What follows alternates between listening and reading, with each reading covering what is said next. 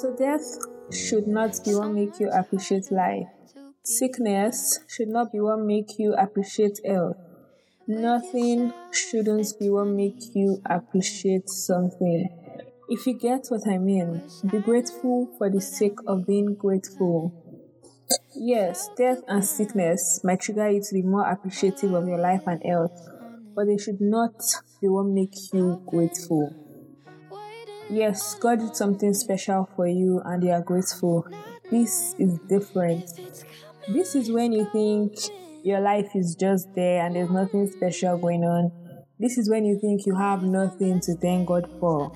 Well, I don't think anything should actually motivate you to be grateful.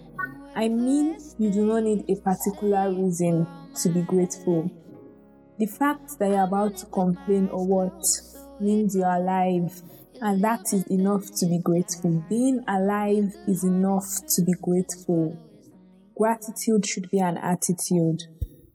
And also, be grateful for where you're at, even if it's not where you want to be.